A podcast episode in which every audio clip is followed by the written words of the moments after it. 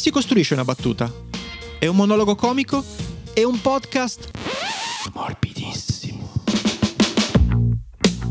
Con l'ospite di oggi, uno degli stand-up comedian italiani più conosciuti e apprezzati, andremo alla scoperta dei segreti della comicità. Dall'osservazione della realtà allo studio dei comici americani, dalla scrittura alle prime prove sul palco, dall'analisi del ritmo all'improvvisazione, scopriremo quanto è complicato ma anche bellissimo, profondo e mai banale saper far ridere. Io sono Federico Favot E io sono Edoardo Scognomiglio. e siamo pronti ad hackerare la creatività di Luca Ravenna. Eccoci. Ciao, ciao Luca. Ciao, ciao, ciao, ciao a voi, grazie dell'invito. Grazie a te. Come stai? Stiamo dicendo che sta diluviando e sei all'aperto, quindi in situazione... Sono all'aperto perché fumo come un turco. Ah, dai, E ok. Perché sto traslocando, non ho il wifi in questa casa di appoggio, quindi non avrei avuto modo di registrare. Perché ho anche finito i dati del cellulare, penso di essere l'unico italiano che ha un abbonamento che finisce i dati. Ho finito tutto da otto giorni, siamo al 17. Senti, guarda, partiamo con un piccolo piccolo aneddoto perché ti faccio fare un flashback.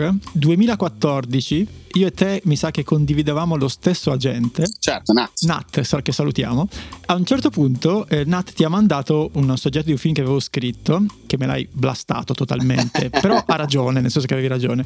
Tu all'epoca non facevi ancora il mestiere che fai adesso. Nasci sceneggiatore in realtà. Eh, volevo- cioè, mi piaceva l'idea di scrivere e anche un po' imparare a scrivere. Diciamo, io ho fatto il centro sperimentale, poi ho iniziato a lavorare con i Pills. Era una vita diversa rispetto a quella del palco, non meno stressante, ma diciamo creativa in un modo totalmente diverso. Cioè, eh, adesso Federico ha dietro una caterba di libri, io sotto la pioggia con il cellulare. quindi- slide indoors, da che parte? Esatto, sono cose molto diverse, bellissime in modo differente. Mm, Sono molto contento però a un certo punto di aver eh, deciso di, di salire sul palco. Eh, ma infatti lì là c'è un momento, cioè l'hai elaborato gradualmente, dire cambio strada, poi c'è stato, sai, quel momento illuminante, dici no, aspetta, da domani... Penso che l'avrei fatto anche prima, di sarei salito anche prima se ci fosse stata la possibilità prima, ma non c'era perché fino al 2014 in Italia di open mic che ammiccassero molto la tradizione anglosassone non ce n'erano. Poi ci fu il primo e poi un altro, un altro ancora. Adesso a Roma, a Milano ci sono serate ogni giorno della settimana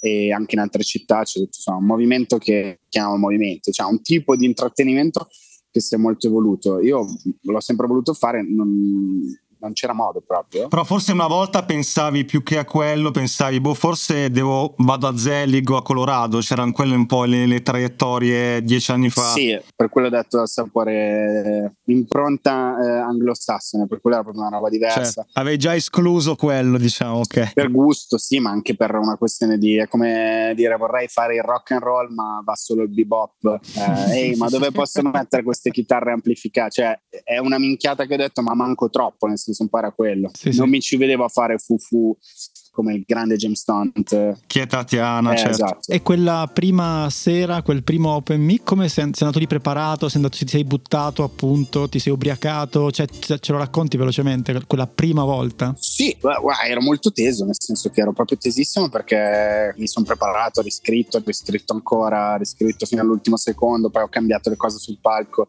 ma perché le prime volte, diciamo le prime 15-20 volte più che quello che scrivi, conta molto come stai sul palco. Poi se la fortuna di aver scritto anche qualcosa di divertente è una bella rete di, diciamo, di salvataggio che ti aiuta, però mh, provi una tensione così forte perché non è che stai parlando solo, che già fa paura di sé, ma È vero, c'è la doppia difficoltà, è vero. stai certo. pure provando a far ridere. Che se poi è pure un po' il tuo sogno, comunque diventa ancora più pericoloso perché eh, fa proprio paura. Cioè... E il bello è che appena finisce sai subito, e così fu per me la prima sera, se lo vuoi rifare o no. Cioè è una cosa che mi avevano detto prima e l'ho provata, cioè tu scendi e già sai se lo vuoi rifare. E com'è andata quella volta? No, no, io sono sceso e ho detto lo voglio rifare. Cioè, non vedo l'ora che ci sia la prossima serata. Poi non dormi, ero tesissimo, ero felice, poi tutte endorfine. Poi dopo la prima sera già ti crei lui CK perché hai sentito mezza risata e questo sentimento, diciamo, lo ricalibri la prima volta che vai male, che è quella in cui veramente poi vai avanti davvero. Questo è interessante. Scusami, ma quante persone c'erano in questo primo open mic? Eravamo 11-12 comici, più o meno tutti avevamo portato 3, 4, 5 persone, quindi era bello pieno.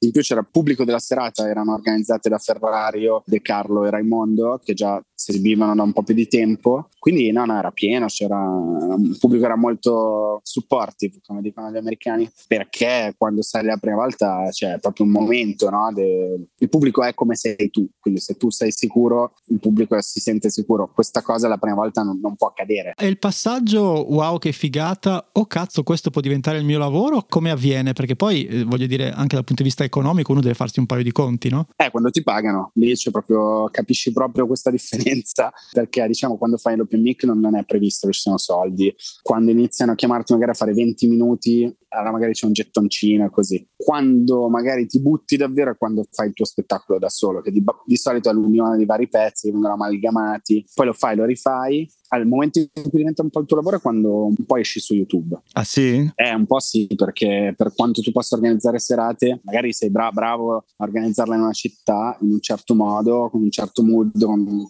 anche 200 persone, ma se vai al bar di fronte non sanno cosa fai. Quando esci su YouTube eh, il modo per far sì che la gente venga a vederti. Anche Instagram e TikTok, però il paragone è, diciamo, YouTube è tua, il tuo negozio vero, Instagram e TikTok sono un po' di pop-up store eh, che metti magari in giro per delle città. Sì, sì, per... Se una persona si vede un pezzo intero di 7 minuti e ne vuole un altro, allora è pronta a pagare un biglietto per vederti. Ah, interessante. Hai parlato di scrittura prima nei tuoi primi stand-up, diciamo. Vorrei parlarne, so che è come ti abbiamo abbiamo detto prima, qual è la formula segreta no, per far ridere, che è una domanda del cazzo, no? Però ci hai fatto un ragionamento sul tuo processo, qual è? Cioè dalla battuta che dici sul palco, se tu dovessi tornare indietro, indietro, indietro, quali sono i passaggi? Se c'è un metodo, se c'è una routine, no? Sì, nel senso che c'è un po'. Col tempo un po' mi sono reso conto che per quanto tu possa scrivere tutto il pezzo, magari 5-7 minuti, in realtà lo scrivi davvero quando lo provi due o tre volte sul palco, perché mh, non puoi prevedere quali sono esattamente i momenti in cui si riderà che è un errore che si fa le prime volte quando si scrive, eh, tu ti segni fra parentesi qui grande risata, qui risata media, qui risata incredibile. ci becchi mai.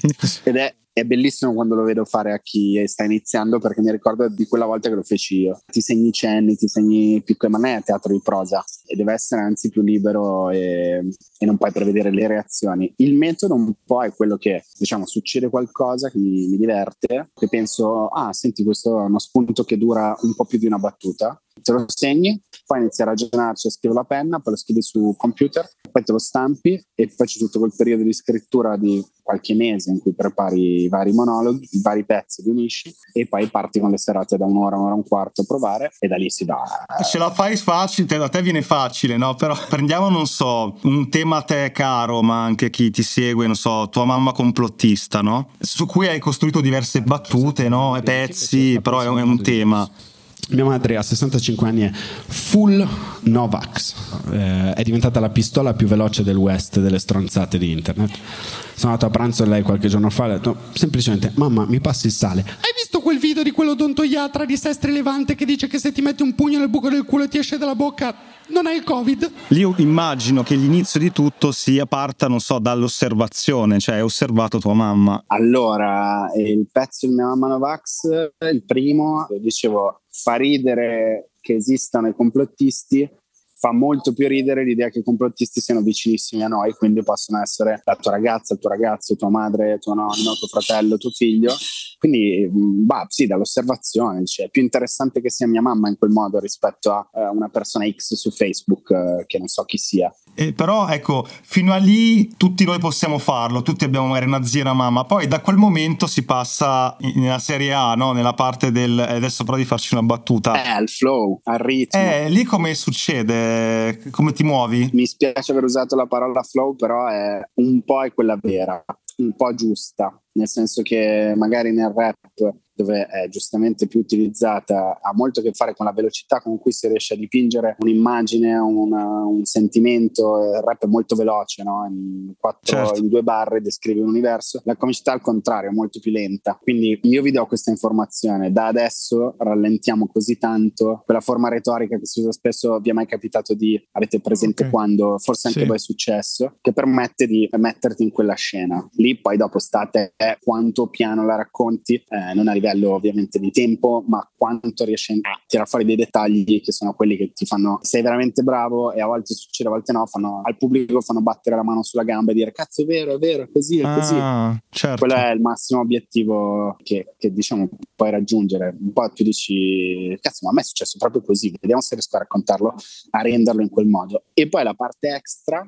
quella è un po' lo stile di ogni comico, è il, il tuo stile, il tuo punto di vista, no? Dici io so fare le voci oppure... Ah, un livello in più dici, certo. Sì, è quello che lo rende il tuo e non quello simile a un altro. È un po' diciamo dove metti la macchina da presa, se vogliamo darci sì. volessimo dare un tono reale a questa cosa che sta dicendo, però un po' è vero. Come si trova, ma in particolare come l'hai trovato il tuo punto di vista, il tuo posto dove mettere la tua macchina da presa? Ma imitando quelli che mi piacciono, in primis bonus, ovviamente. E poi dopo che limiti a un certo punto dici, ah aspetta, però lui e lei hanno fatto così e io posso fare così, cioè posso fare questa cosa inaspettata rispetto ai binari che sto tracciando e poi piano piano non segui più quei binari ma sei tu che te li autotracci, diciamo. Però come, come esercizio ci sta, no Luca, dire prova a scrivere delle battute come se fossi Louis C.K., no? Che poi magari non le utilizzi ma proprio a casa come è una cosa utile, dici? Anche scalettare gli spettacoli dei grandi comici come scalettare un film film, cioè un minimo, adesso non dico che si debba per forza, però anche i medici cioè, sezionano i corpi, un po' lo devi fare. certo. Sì, e sì. effettivamente un po' lo capisci, poi c'è anche chi questa roba si chiude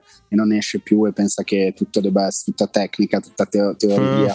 Mm. La punchline, come hai settato, no, alla fine c'è anche quella dimensione dell'essere a cena fra amici. Non è che il tuo amico simpatico si preoccupa di, è che ha un ruolo all'interno un ruolo sociale a tavola per cui lui può permettersi di dire quella cosa più greve perché tutti lo conoscono, diciamo, sanno che lui è così. Ma invece parlando di, di regole, ehm, tutto quello che diciamo hai imparato e, e, hai sperimentato nel mondo della sceneggiatura, cioè lo storytelling ti aiuta a scrivere i micropezzi, a scrivere magari il pezzo gigante unendo i vari pezzi, cioè ti aiuta questa cosa? Ah beh, io mm, assolutamente sì, nel senso che eh, aver studiato sceneggiatura, aver fatto l'autore per come scrivo io è fondamentale, cioè non mi preoccupo mai di un, chiamiamolo cambio scena quando sto parlando, perché so che si può fare e, e anzi mi chiedo ma è meglio farlo qua o meglio farlo fra un, fra un pochino? Poi diventa automatico e non, non ti pone più il problema, però non essendo io un grande battutista, ma mi piace proprio raccontare le storie, è ovvio che ho okay. una totale impostazione figa di sì, sì, sì, assolutamente. Ho fatto una serata a Castelvolturno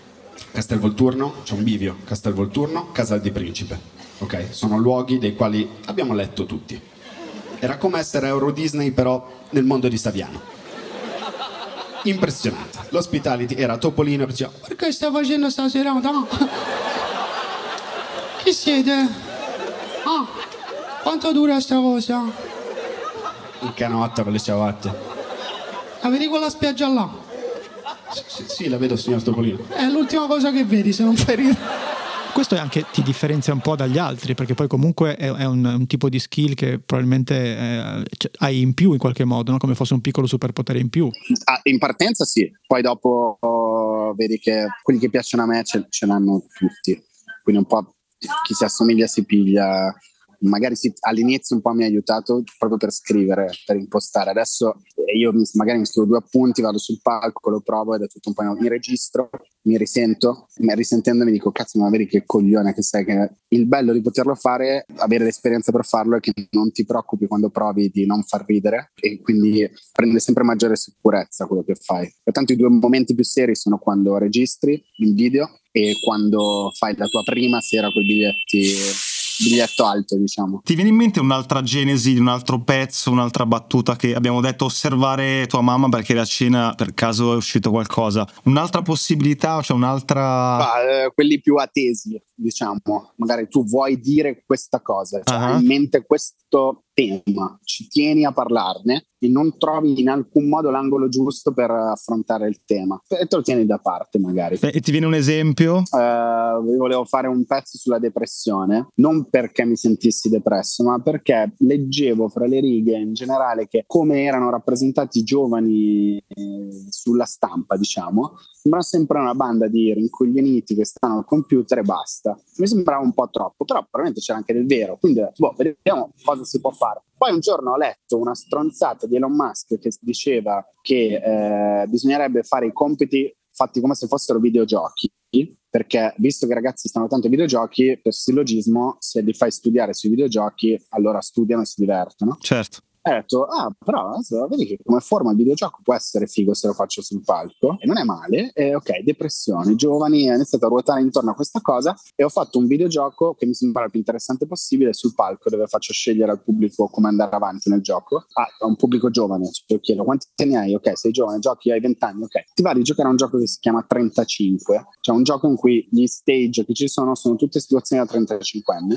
Così ti faccio vedere che non hai bisogno di essere triste da, da ragazzino e giudicare gli altri, ma vedi che le cose più cresci, più si complicano in modo. Sarà sempre peggio, dici. Esatto. E, e, all'inizio era solo uno spunto con un personaggio maschile, poi è aggiunto il personaggio femminile, e poi ho detto: Ma sì, perché non li faccio incrociare insieme nella loro vita? E ho iniziato a incrociarli, e poi ho creato una rete per cui è improvvisato, ma in realtà io so benissimo dove va parare, e alla fine sono riuscito a farlo. Ci ho messo due mesi più o meno. Beh, ma che costruzione. Che, qui mi sono segnato due robe. Uno, osservare la realtà. Due, leggere i giornali, perché eh, qua mi hai detto ho letto quella cosa, per cui sono due attività che devi mettere in conto. Ma l'ultima curiosità su questo tema, ve l'ha detto eh, Zero Calcare no? a Kashmir, che è talmente oberato di cose da fare di lavoro che non ha più materiali su cui scrivere perché non sta vivendo, no? E tu ti imponi di, devo avere, non so, un 20% del tempo in cui cazzeggio, vado in giro, becco persone, perché mi serve come benzina c'è questa cosa oppure... Dovrebbe essere così e quello che lui diceva è verissimo, poi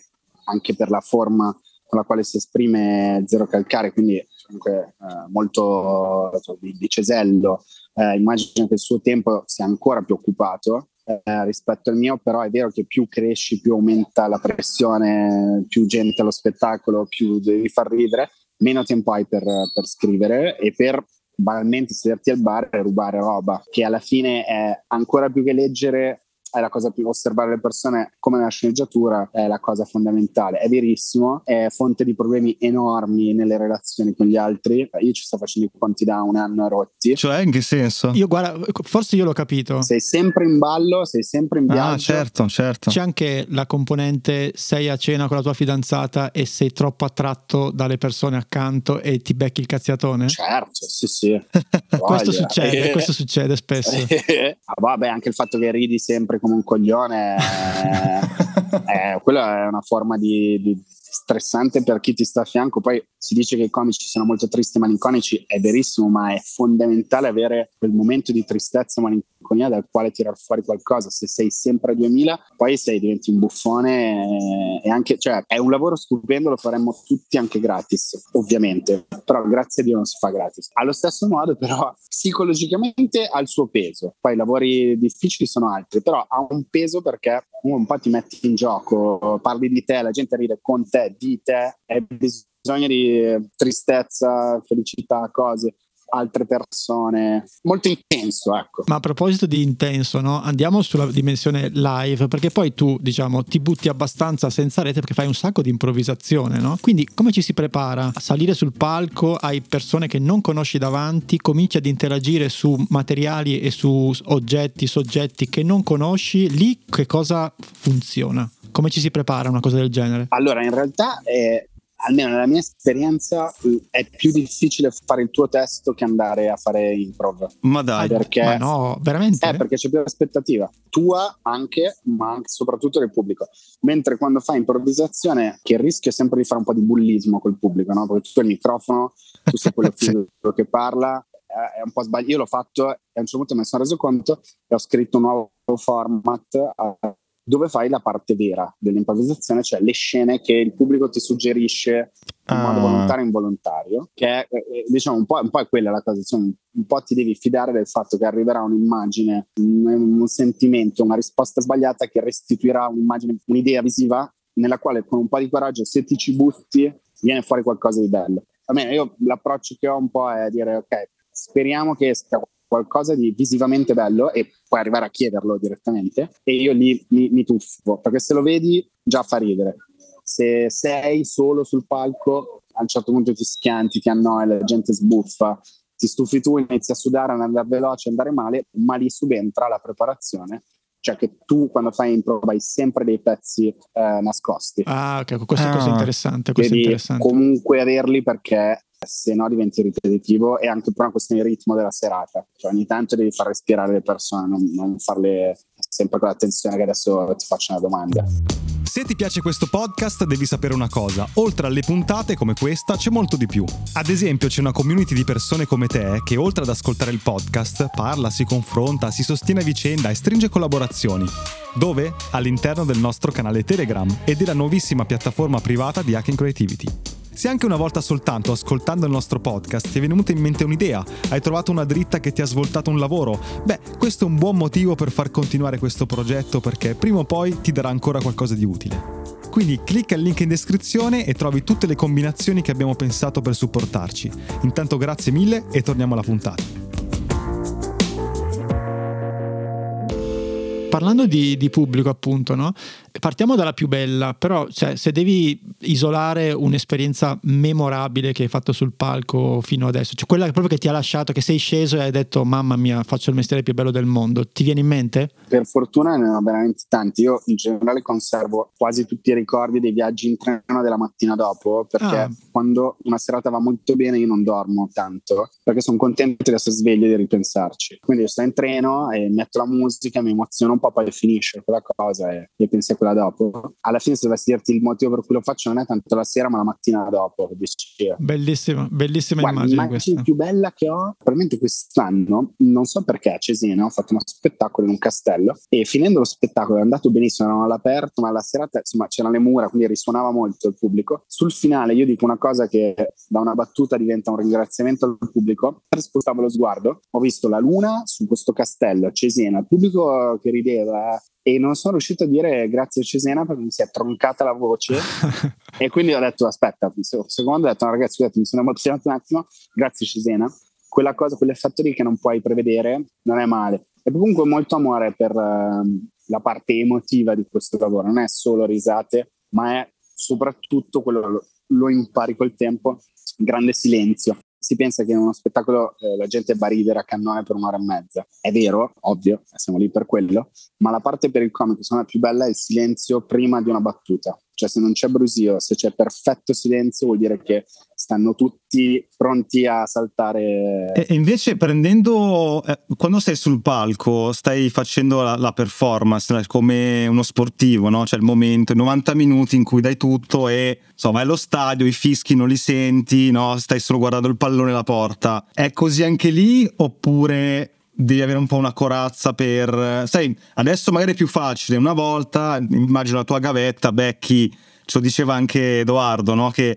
hanno mandato una volta la sagra della la, la porchetta, sali sul palco e c'è gente lì che non è per te, non, vuole, non sa chi sei e non hai delle condizioni favorevoli. Lì come ti alleni o come gestisci quella cosa? Ma tutta salute, cioè fa tutto, tutta fortifica, ti fortifica. Non puoi farlo all'infinito, nel senso che farsi solo sagre, farsi solo situazioni in cui ti chiamano ma hanno sbagliato a chiamarti, ti fa bene una, due, tre volte, poi cioè, va bene tutto, però poi è bello farlo bene col pubblico che ti segue. Però siccome è, non è che puoi mentire, cioè non è una roba in cui puoi mentire, o si ride o si ride, poi sta a te a riuscire, cioè il pubblico è lì, ride o non ride, non ci sono, eh ma sai il pubblico non mi capiva. A volte succede che c'è gente particolarmente fastidiosa o molto peggio ti chiami in un posto sbagliato è tutto mestiere, nel senso che impari molto velocemente a reagire in fretta alle cose. Ma tu osservi durante, cioè ti vai avanti dritto? Sì, perché soprattutto nei teatri grandi, diciamo da, da, 500 posti in su, più o meno guardi nel vuoto, cioè hai gli occhi sfocati, perché poi ti rivedi anche, quindi tu sai che fai quella faccia in quella direzione più o meno. Più che altro devi sapere che la devono vedere tutti, quindi la carichi molto oppure la carichi molto poco, però se ti metti a guardare una persona ti distrai immediatamente. I momenti belli sono anche quelli dove fai una domanda al pubblico e lì li puoi guardare lì è un momento dove riprendi lucidità rispetto a dove sei, servono anche per richiamare l'attenzione del pubblico, perché il rischio sempre di fare un'ora e un quarto tirata di fila è che sembri eh, sullo schermo, invece sei lì in carne ed ossa ed è bello ricordarlo, anche tenere un po' le persone sulle spine, no? Dici, non sai mai quello che può succedere. Però da qui a distrarmi perché qualcuno tossisce, no? Come si pensa nel teatro di prosa, no, quello no. È peggio nei locali quando servono da bere queste rotture di palle, ma ti sono fondamentali. Però anche questo un po' ce l'hai, eh, perché io mi ricordo, so, vi ricordate la, la, quella situazione era successa a Crozza, no? a Sanremo? Siete bellissimi, siete bellissimi.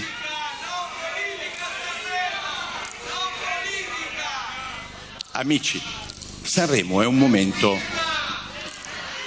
un fischio, una roba, un bu, ma piccolino e era dato in pallone se l'ha bloccato, no? Quindi faceva Berlusconi. Eh, però se è bloccato non so più cosa fare con un fischiettino, no? Quindi mi chiedevo come reagire o non ascoltare se ti capitano questa cosa qua, comunque mi hai risposto. Lungi da me giudicare un grandissimo comico degli anni 90 che poi è diventato un pallone gonfiato come Crozza. Quando andò a Sanremo a fare Berlusconi si sapeva che l'avrebbe fatto e era un clima per cui chiunque... Cioè, secondo me se ti pieghi un po', eh, come fece lui, mi ricordo benissimo il momento, alla sala, vuol dire che non sei così sicuro di quello che stai facendo. Eh certo. no? Comunque sei un comico, cioè comunque devi puoi anche rompere la quarta parete in modo plateale, però sei truccato come lui, stai facendo quel pezzo, eh, vai dritto, cioè è facile dirlo da qua, da, penso che l'Ariston sia il posto più difficile del mondo, però fosse stato, avessi sentito la sala più calda, sarebbe stato più Crozza che conosciamo, cioè un, anche un grande eh, improvvisatore. E invece lì era ecco il maestro che viene a farvi il cattivone. Ecco. Noi,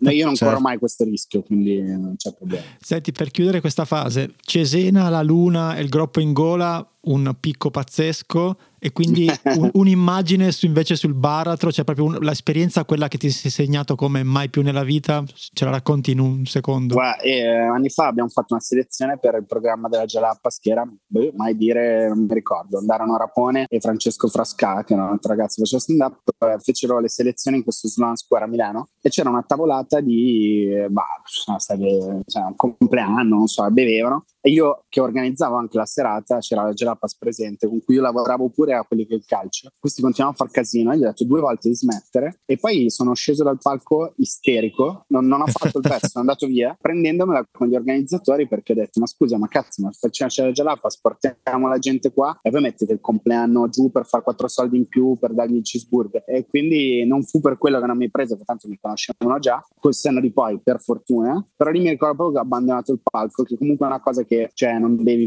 comunque non la devi fare, per rispetto anche al comico dopo che sa che devi finire il pezzo. Ah, ok. Questo non, c- non è registrato questa cosa, non c'è da qualche parte, immagino. No, no. no, no. no ok. No. No, brutta scena, brutta cosa. Vabbè, adesso Stefano Rapone. Allora ciao. me ne vado. Il pallone è mio. Ma chi sei per andare via? Oh, e comunque tanti auguri eh, a te che compi gli anni. Cioè. Senti, andiamo in chiusura. Chiuderemmo con Kashmir, no? Come è nata l'idea? Perché abbiamo un po' letto, un po', insomma, l'avete raccontato, no? Era un side side project da pandemia che poi è diventato qualcos'altro? Ce la racconti un po' la, la genesi? Sì, era nello stesso bar dove sono ora, eravamo fare a bere io e Edo. Io ero appena tornato da Genova dove avevo fatto l'ultimo spettacolo prima del secondo lockdown. Edo non stava facendo serate, eh, chiacchierando, cosa faresti tu ora? Gli ho detto, io fare un podcast. E mi ha detto, ma facciamolo insieme. Ho detto, vai, ci siamo ubriacati alla grande. Siamo partiti con grande... In... Sì, cioè, per il gusto di farlo, per divertirci è andato particolarmente bene e quindi poi abbiamo cercato di portarlo avanti. È un po' cambiato, secondo me, la fruizione di un podcast del genere, siamo anche un po' cambiati noi, nel senso che nascendo in pandemia in quel momento il tempo per ascoltare le storie era infinito, oggi non è più così, come è giusto che sia, ma adesso è, è, è un lavoro in cui devi fare scelte editoriali giuste, cose così.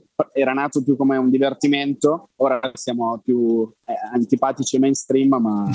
Ci sono gli sponsor veri adesso, per cui... Come sempre quando accetti gli sponsor cambia qualcosa però sono belli anche gli sponsor no, no, certo. anche... però guarda che questa cosa che avete fatto questa scelta da ubriachi non è scontata perché comunque eravate due con le vostre amici però con le vostre carriere no? e alla fine avete moltiplicato le vostre carriere con una cosa che sinceramente potevate anche non fare cioè non eravate nella situazione di dire oddio dobbiamo trovare uno spazio dove esprimerci ma che me frega io faccio i pezzi in tv oppure faccio le serate perché devo sbattermi a fare una roba in più che nessuno nessuno mi paga. Ecco, Ma è, è che noi avevamo però un tesoretto da usare che erano i brainstorming fra me e Edo, che poi alla fine Kashmir era un brainstorming continuo, cioè noi abbiamo lavorato, io scrivevo per lui e le parti, le cose che ci faceva per ridere, le cose che non potevamo scrivere. Ah. E in quel momento ci siamo detti, ma senti, ma su sto tema, ma andiamo giù dritti, vai, divertiamoci. E poi abbiamo il vantaggio che tutti e due facciamo imitazioni, quindi era, un, come hai detto tu, un moltiplicatore di varie cose, personaggi,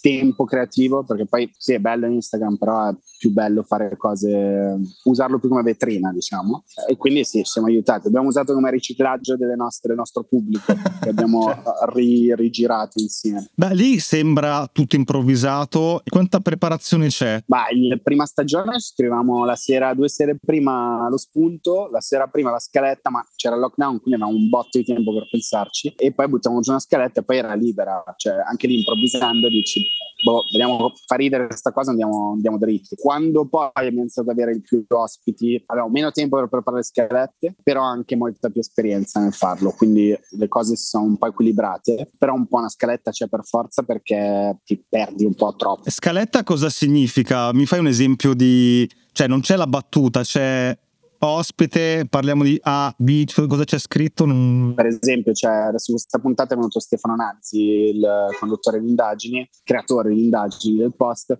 Abbiamo detto che Stefano Nazzi, cronaca nera, eh, perché, faccio un esempio, eh, il sensazionalismo nella cronaca nera e ci hanno inventati due sketch al volo proprio immagina le iene che fanno questo mm. eh, immagina questo che fa quest'altro poi domande serie all'ospite e poi dalle domande serie mentre lo fai ti vengono le battute invece nelle mm. puntate senza ospite il tema è la musica da piccolo cosa ascoltavi? Lo schema di Cashmere è sempre cosa facevi da piccolo? Quando hai scoperto questa cosa? Come ti ha cambiato durante l'adolescenza? Oggi cosa ti piace e cosa non ti piace? Più o meno un po' è così. Bello. Io non ho curiosità, il nome? Kashmir. È per lo sponsor era nato, no? no? Era, era, una minchiata per lo sponsor, sì, per fare la cosa di... Però in realtà era perché noi facciamo un podcast a stronzi come siamo un po' io e te, o quantomeno prendiamo in giro il fatto di essere un po' stronzetti e chiamiamolo Kashmir perché all'inizio Kashmir, era sì. sui sessantenni ricchi queste cose su Bertinotti voleva essere sui troni eh? e poi è diventato più di intrattenimento libero. Ok, guarda Luca, chiudiamo con una cosa. Ci ascoltano in tantissimi e sono tanti, l'abbiamo visto nella nostra community, abbiamo detto guarda che intervistiamo Luca e quindi c'erano un sacco di domande.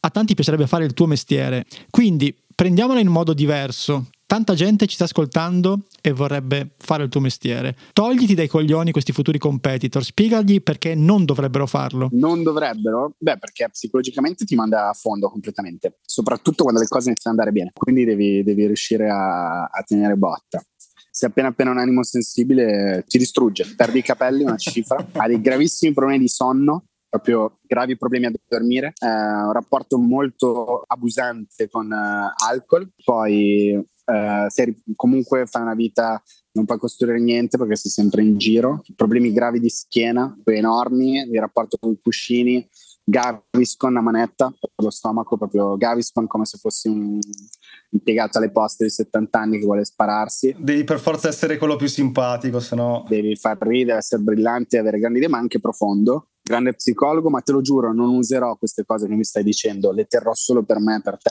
Questo è un format, dobbiamo proporlo a... Sai, Questa cosa è impossibile. Perché non fare un mestiere? Al contrario. Esatto. Dall'altra parte tutto questo per il piacere di persone che magari sono lì a caso, amici di amici, che però poi dopo escono, ti guardano e sembra che tu sia loro amico. Tutte ste menate valgono quella roba, quindi fate voi. Luca, chiudiamo, ma chiudiamo con una domanda. Se ti rimando il soggetto con un po' di modifiche. Adesso che ci siamo parlati un'oretta, dici, adesso che, tutta la scusa adesso che per... ci siamo capiti. Adesso si può fare. Dai, oh, il bello del tempo, cioè il tempo è stato galantuomo, dai, mi sono serie sembrato uno stronzo e basta, invece come dicono gli americani, put the money where your mouth is. Io, yeah, exactly. Quantomeno l'ho fatto, dai, almeno sono salito sul palco, quantomeno. No, infatti, è fantastico. Luca, grazie mille, veramente grazie. Grazie a voi, è super piacere.